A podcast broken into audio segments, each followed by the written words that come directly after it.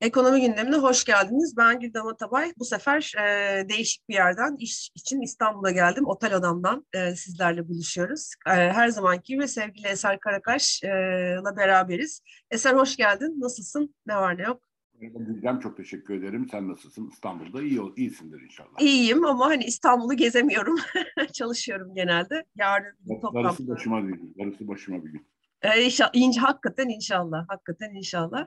Ee, zaman zaman internet e, bir otel odası interneti olduğu için aksaklık olabilir. Dilerim olmaz. Hızlıca devam edelim, girelim o yüzden. Ee, bu hafta aslında işte ay sonu gibi dolayısıyla biraz daha veri akışı sakin. Ama sabahleyin e, açıklanan güven endeksi, ekonomik güven endeksi vardı. Ekonomik güven endeksi Mart'ta da düşmeye devam etti. Oradaki trendi hatırlarsak e, Aralık ayındaki TL şokundan sonra TL sakinleşince Ocak'ta biraz toparlamış. Arkasından Şubat ve Mart'ta da ayda iki buçuk, iki buçuk, yüzde iki buçuk, iki buçuk puanla 95 küsüre kadar gerilemiş durumda. Tüketici güveninde biraz artış var. Onu açıklamakta ben zorlanıyorum Mart ayı üzerinde enflasyon bu kadar yükselmişken ama daha önce de benzer bir durum veri açıklanmıştı. Fakat e, hem sanayi sektöründe hem hizmetler sektöründe hem de inşaat sektörünün güven endekslerinde e, ciddi düşüşler var. Özellikle hizmet sektörü yüzde altılık bir aylık düşüşle bayağı dikkat çekici. Bu aslında bizim bu sene hep konuştuğumuz büyümenin yüzde iki buçuklar civarında olacağı beklentisiyle uyumlu. Çünkü hem güven endeksleri bozuluyor hem de işte artan enflasyon tüketicinin hatta üreticinin de nefesini kestikçe moraller bozulmaya başlıyor ve ekonomide yavaşlıyor tabii ki. Bunun dışında ben gündemden bahsediyorum biraz. Bu hafta neyi izledik? Özellikle işte petrol, enerji fiyatları Türkiye'nin cari açığını ve enflasyonda çok önemli olan enerji fiyatlarını belirleyecek. Bu e, Ukrayna-Rusya barış görüşmeleri İstanbul'un ikinci ayağı olarak dün tamamlandı. Biraz umut e, olacak e, gelişmeler yaşandı gibi oldu. Hemen piyasalar tepki verdi. İşte petrol ve tahvil faizlerinde bir düşüş gördük petrol fiyatında. Ama bugün e, hani onun detayına da girelim. E, Ukrayna eğer e, bana garanti olan ülkeler olursa, e, yani Rusya bana bir daha saldırırsa askerini yollamak üzere işte Türkiye var içinde, İsrail var, ABD var istek olarak. Ben de işte NATO'ya girmem, e, bir şekilde tarafsızlığımı korurum, nötr durumumu korurum. Aynı zamanda buraya e, bir askeri üs yapılmasını engellerim e, dedi. Karşılığında Ama işte, Avrupa Birliği'ne al, al, alacaksın. Avrupa Birliği'nden vazgeçmedi. E, Kırım'ı bıraktığı mesajını verdi. E, dünkü yapılan açıklamalarla Rusya tarafında işte Medvedev'le e, Putin'in görüşmesi için bir zemin olduğu, e, oluşabildiği açıklamaları geldi ve moraller düzeldiyse de bugün Kremlin'den bir açıklama var. Diyor ki İstanbul görüşmelerinde hiçbir atılım, hiçbir ilerleme yok. Kağıt üstünde yaptıkları güzel ama ama ama diyor. Zaten dünya tarafında işte Amerika'nın hemen açıklama geldi. Bu bir işte Kiev tarafından geri çekilme bir ateşkes değil, bu bir taktiksel bir şey. Daha çok bölgeye yoğunlaşıyorlar. Yani bu iş bitmedi, savaş devam ediyor ki saldırılar da devam ediyor. Dolayısıyla petrol yine bugün 112 dolar seviyesinde. Brent petrol. Ee, ya zor olacak. Uzadıkça da işte Avrupa tarafından gelen açıklamalar var. Bugün İspanya'da enflasyon yüzde onla rekor düzeye çıktı. Ee, bir paket açıkladı 17 küsür milyar euroluk İspanya ekonomiye savaş nedeniyle kayıplara destek vermek üzere. Almanya çok ilginç bir adım attı. Ee, dedi ki işte bu rubleyle ödeme e, ısrarı devam ettiği için ben de bir acil eylem planı devreye sokuyorum doğalgaz konusunda.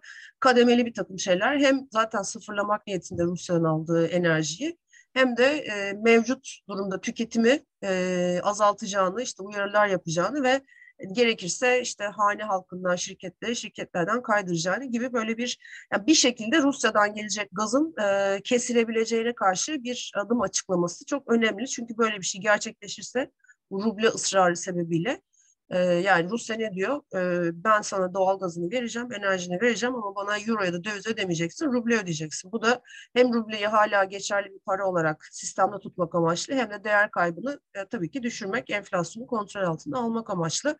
Avrupa'da, batılı devletlerde bunu reddediyor. Dolayısıyla gaz e, akıntısında bir sıkıntı olma potansiyeli giderek yükseliyor. Ee, bir taraftan e, yani bu tartışmalar var, bir taraftan Avrupa Merkez Bankası Başkanı Lagarde açıklamalar yaptı. Savaş oldukça maliyeti artıyor. Enflasyon olarak işte izliyoruz para politikasında diye. Ee, hani ortalık karışık, enflasyon yükseliyor ama para politikası ne yapacağı Avrupa'nın, Avrupa tarafının, tarafının FED kadar net değil.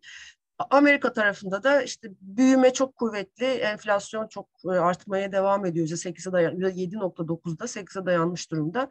Fed'in faiz artışları işte 3-4 Mayıs toplantısı 1-2-3 toplantıda 50'şer bas puan beklentileri artıyor. Bu da zaten tarihi düşük olan %3,5'larda olan işsizlik oranını mutlaka yükseltecek. Ve Amerika bu sene sonundan itibaren resesyona girecek beklentilerini yükseltiyor. Böyle bir ortamda e, işte Türkiye'de ne görüyoruz? E, önümüzdeki hafta enflasyon verisi açıklanacak. Yüzde 55'e dayanmış tüfe fiyatları, e, tüketici fiyatları enflasyonun biz çok hızlı yüzde 68'ler civarında sıçradığını göreceğiz. Aylık özellikle Mart ayında petrol fiyatlarının yükselmesiyle yapılan zamlarla bu kaçınılmaz. Arkasından da işte Nisan-Mayıs'ta muhtemelen 80'e doğru yol alacak.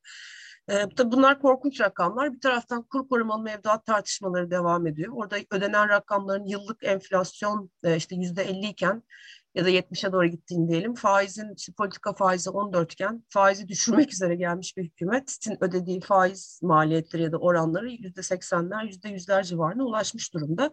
Bunun kamu üzerindeki yükü giderek artıyor. Bir taraftan da TL'yi yine döviz satışlarıyla korumaya devam ediyorlar. Uzun bir giriş yaptım. Susuyorum, çekiliyorum. Sizi sana bırakıyorum mesela. Teşekkür ederim Gülem. Ee, bu hafta benim Parça çok ilgimi şey böyle, evet. E, IMF baş ekonomistlerinden e, Kenneth Rogoff'un Evet, o da çok önemliydi. Evet. E, şey dedi, yani çok radikal mesela bir kriz yaşamak ebati çevresi de algılayacak. Algılayacak mı daha doğrusu? Nasıl algılayacak? Algılayacak mı? Onu bilemiyorum ama e, önemli bir uyarıydı bu. Çünkü bu hafta ayın dördünde açıklanacak. Üçü pazara geliyor. 4 Nisan'da yüzde on civarında aylık enflasyon bekleniyor. Piyasaların beklentisi böyle yüzde on. Rogoff'un söylediğini bir daha söyler misin? Sanıyorum orada bir kesinti oldu. O, o cümleyi özellikle kaybolmasını istiyorum yayında. Rogoff şunu söylüyor yani çok radikal bir faiz artışı yani pozitif e, şey reel faize geç, geçmezseniz diyor e, 2001 krizine benzer bir kriz yaşayabilirsiniz diyor. Evet çok çok büyük bir uyarı bu evet. Uyarı, pozitif bu. reel faize geçmek de yüzde 14 politika faizini şu anda yüzde 80'e 70'e falan çıkarmak demek. Hani o da o kadar Aşağı yukarı öyle bir şey. Herhalde yüzde 65'e oturacak bu hafta şey e, enflasyon herhalde bir şey olarak. E ben Şimdi, biraz daha... Enflasyonun yüzde 65 oldu ama Merkez Bankası politika faizinin yüzde 14 olduğu bir ekonominin başına neler gelebilir? Bunu görmemek için herhalde ancak e, Hazine ve Maliye Bakanı olmak lazım. Yani. Ya bugün ilginç bir şey daha var. Atladım onu da hemen söyleyeyim. Mesela bankacılık sektörünün 2 Şubat itibariyle karı yüzde 300 küsur artmış durumda. Yani bunun temel nedeni ya, o kadar basit yani. Bunlar evet. ba bankalara çalışıyorlar. Aynen bankalara öyle. çalışıyorlar. Yani, İnanılmaz bir rant e, geliri elde ediyor bankalar. Evet, faiz geliri elde ediyor. Yani şimdi yani insanın yani saçını başını yolacağı geliyor. Olmayan saçımı başımı yolacağım yani. Şimdi diyorlar ki işte mesela cari açıkla mücadele edeceğiz. Şimdi cari açıkla mücadele etmenin yolu yani bu da makro teori yani bu, bu bir hatta bir denklik bu. Makro bir denklik. Yani milli muhasebe denkliği. Öyle bir teorik bir şey de değil. Muhasebe denkliği yani bu. Senin e, faiz açığın olduğu, şey, şey olduğun sürece, tasarruf açığın olduğu sürece sen cari açığını kapatamazsın. Bu böyle bir şey yok dünyada böyle. Yani dünyada değil bu bir muhasebe denkliği. Şimdi sen tasarrufa inanılmaz bir negatif faiz veriyorsun. Yani tasarrufçunun tasarrufçunu dövüyorsun. Kim tasarruf üretiyorsa ona dayak atıyorsun şu anda. Ama kur korumalı mevduat var. Çok da yüksek veriyorsun. bir Ondan sonra e, o, o da vallahi ne olacak o da belli değil. Çünkü yine Mahfi Eğilmez e, tecrübeli bir iktisatçı. E, hazinenin başında görev yapmış olan bir adam. E, ondan sonra 500 milyar TL'ye çıkma ihtimali var diyor 2022 yılı içinde. 500 milyar TL. E, aşağı yukarı çok yuvarlayarak söylüyorum. 1 trilyon aşağı yukarıda 1.2 trilyonda bütçe desek bütçenin yarısı kadar kur korumalı mevduata hazine desteği gidecek. Böyle bir ekonomi olabilir mi? Bütçenin yarısı kadar aşağı yukarı. Yani yüzde kırkından fazlası şeye gitme ihtimali var. Ee, Evet, kur korumalı yani- mevduatı. Yanlış Yani bir- hesaplar yapılıyor evet. İnanılmaz riskler alınıyor. Yani- evet.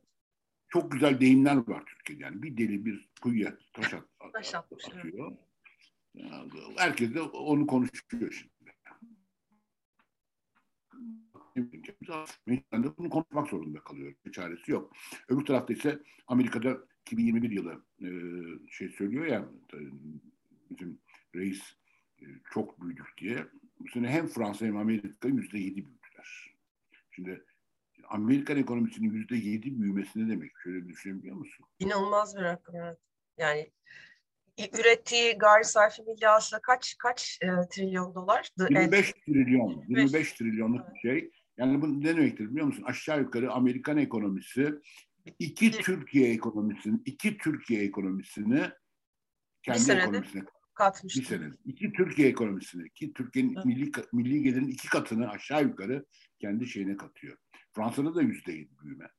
Ondan sonra ve e, işsiz enflasyonu 3.6. Hani enflasyon dünyada her yerde var ya 3.6 ben her gün buranın Fransız TÜİK'ine bakıyorum yani. İnse, Mümkün bir eşi olamaz. Mümkün değil. olamazsa İnse çok, çok kuruluş. Böyle beş dakikada bir şey değiştirmiyorlar yani. Ve başında zam, Fransa'nın en ünlü iktisat profesörleri görev yaptı. Çok önemli insanların. Yani büyük teorisyenlerin görev yaptığı. Yani o da ay- ayrı bir konu.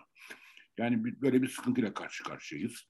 Ee, bir de olmadık işler de yapılıyor. Mesela e, inşaat sektörüne şey ver- verecekler ama 150 metreye kadar 150 metrekareye kadar olan konutlarda KDV'yi yüzde birden yüzde sekize çektiler. Bunun mantığı nedir sence? Ne olabilir? Yani mantık ar- aramaktan ben bir süredir vazgeçtim. Aynı şekilde mesela ikinci el otomotiv alıp satımlarına da KDV'yi arttırdılar. Zaten insanlar almıyor.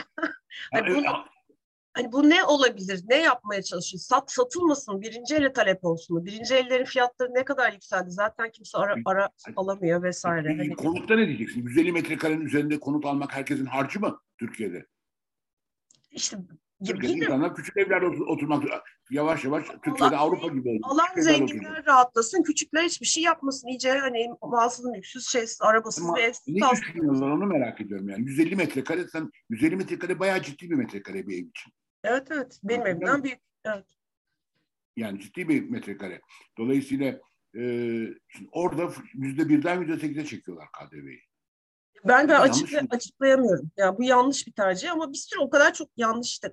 Hani kur korumalı mevduat bütün yanlışların anası zaten. Hani bunu bunu onu çözemedikten sonra bunu çö- çözmeyi beklemiyorum kendimden. insan kendine olan güvenini kaybediyor. Şöyle bir, böyle bir saçmalık olur mu diyorsun? Niye anlamıyorum diye? Ama vardır bir bildikleri diyorsun sonra. Bulamıyorsun. Bunu yapanlar da Maliye Bakanlığı yapıyor bu işi. Cumhurbaşkanlığı yapıyor. Vardır bir bildikleri diyorsun. Sağa sola bakıyorsun. Millet de anlamamış. Bugün dünya, dünyayı okudum sabahleyin. yani Okudum dünya ben de. Evet. Bir sürü açıklama var herkes.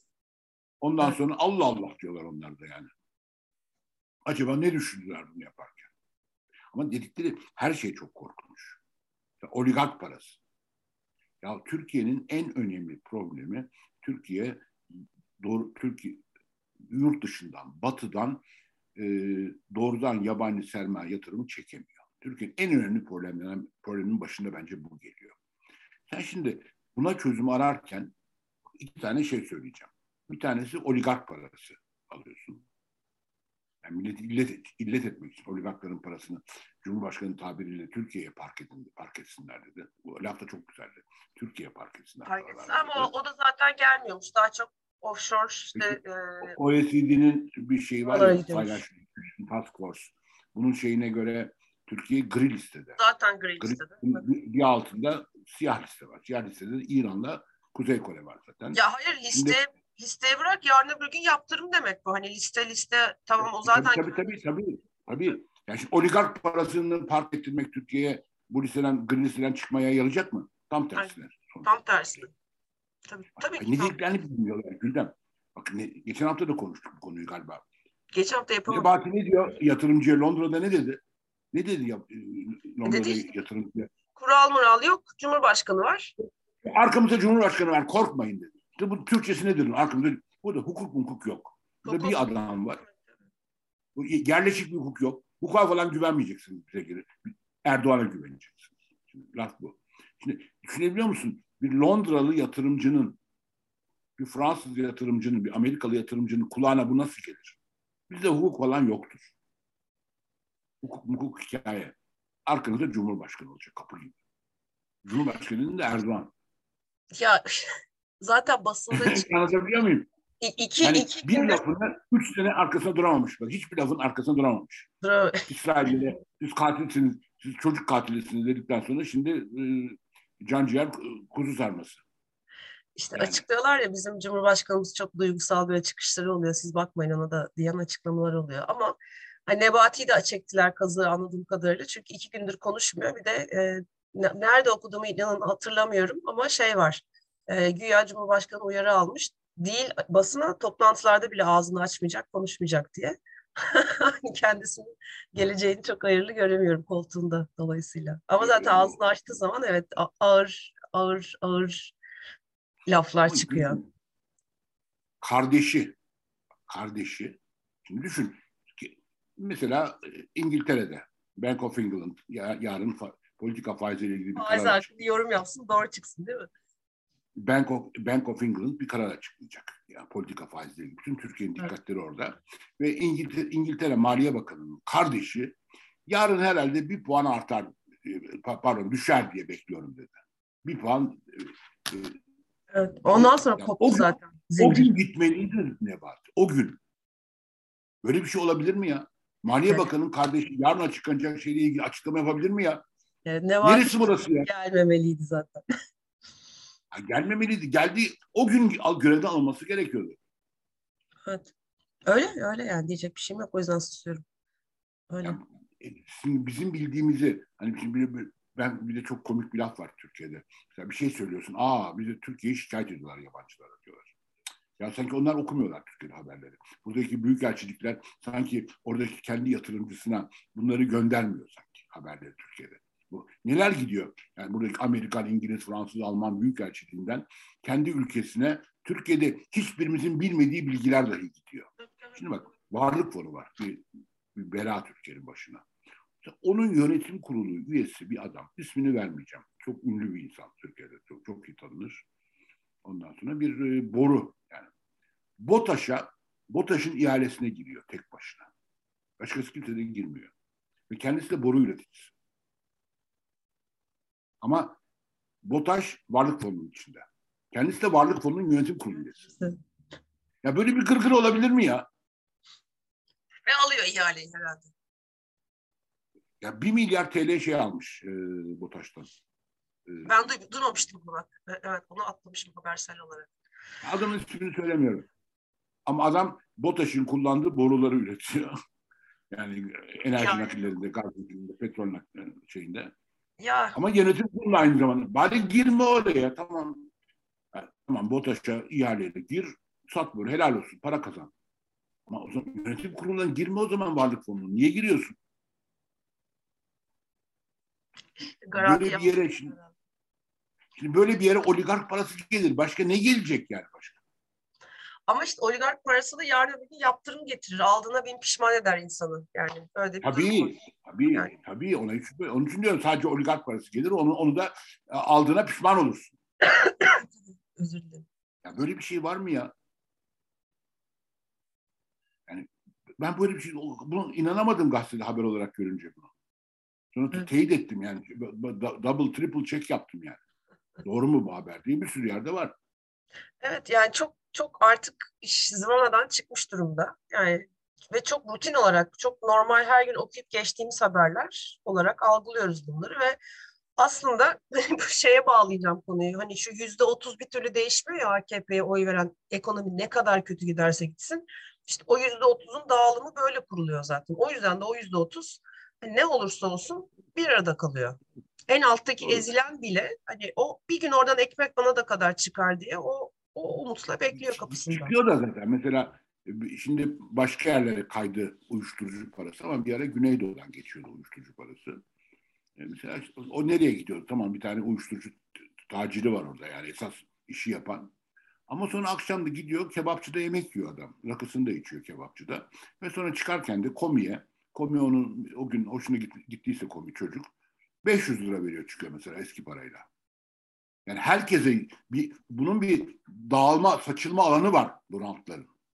Ya var ama işte şey, şey hani hakikaten pazara gidip oradan çöpten bir sebze meyve toplayan e, o yüzde otuzun içindeki kişiler bile hani oradan gerçekten artık ekmek alamıyorlar bence. Hani o orantı dağılımından bir pay alamıyorlar. Ama hayır hani ya böyle bir sistem olduğunu bildikleri için bence ya bir gün işte bize de düşerse ya da sistem değişirse bize artık hiçbir şey düşmez. O şans da, o umut da, hani umut fakirin ekmeği denir ya. Hani o umut da kalmayacak diye öyle bir bakışları var herhalde. O yüzden yoksa hani bu ekonomi bu kadar kötü gidiyor, her şey bu kadar kötü gidiyor. Hani o yüzde otuzun e, bayağı bir aşağı doğru inmiş olması çoktan gerekiyordu. Şeyi tartışmıyorum. Muhalefet ne kadar etkili etkisiz onlar değil. Yani kendi içinde iktidarın düşmesi gerekiyordu. Yani oyunun düşmesi gerekiyordu. Muhalefetle ilgili söyleyeceğim bir şey var yani. Bak seçim kanunu ile ilgili.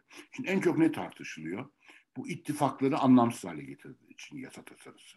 Şimdi mecliste ne olacak? Bir, bir de Cumhurbaşkanı Ama, yani dediler ki e, şeyiniz ittifak içinde oylar toplanamayacak. Her parti aldığı kadar. Şey. Kendi, her parti kendi oyuyla milletvekili çıkaracak. Yüzde yedinin altında sen seçilemeyeceksin. Şimdi bir çözüm arıyorlar.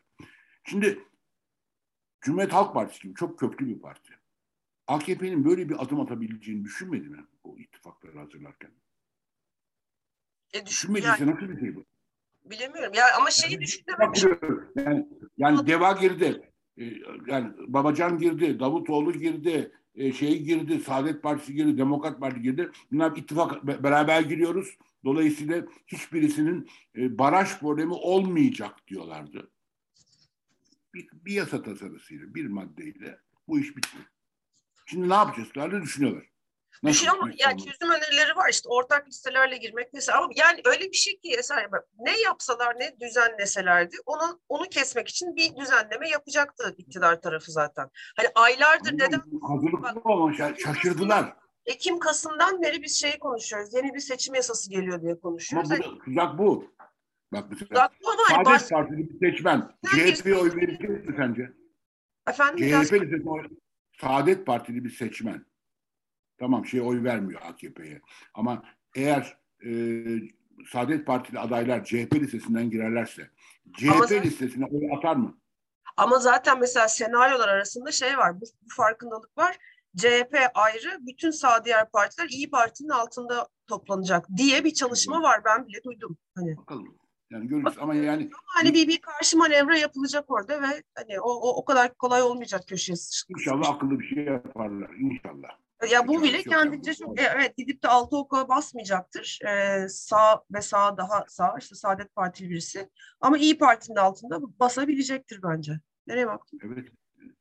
evet. Neyse bu arada son beş dakikamız.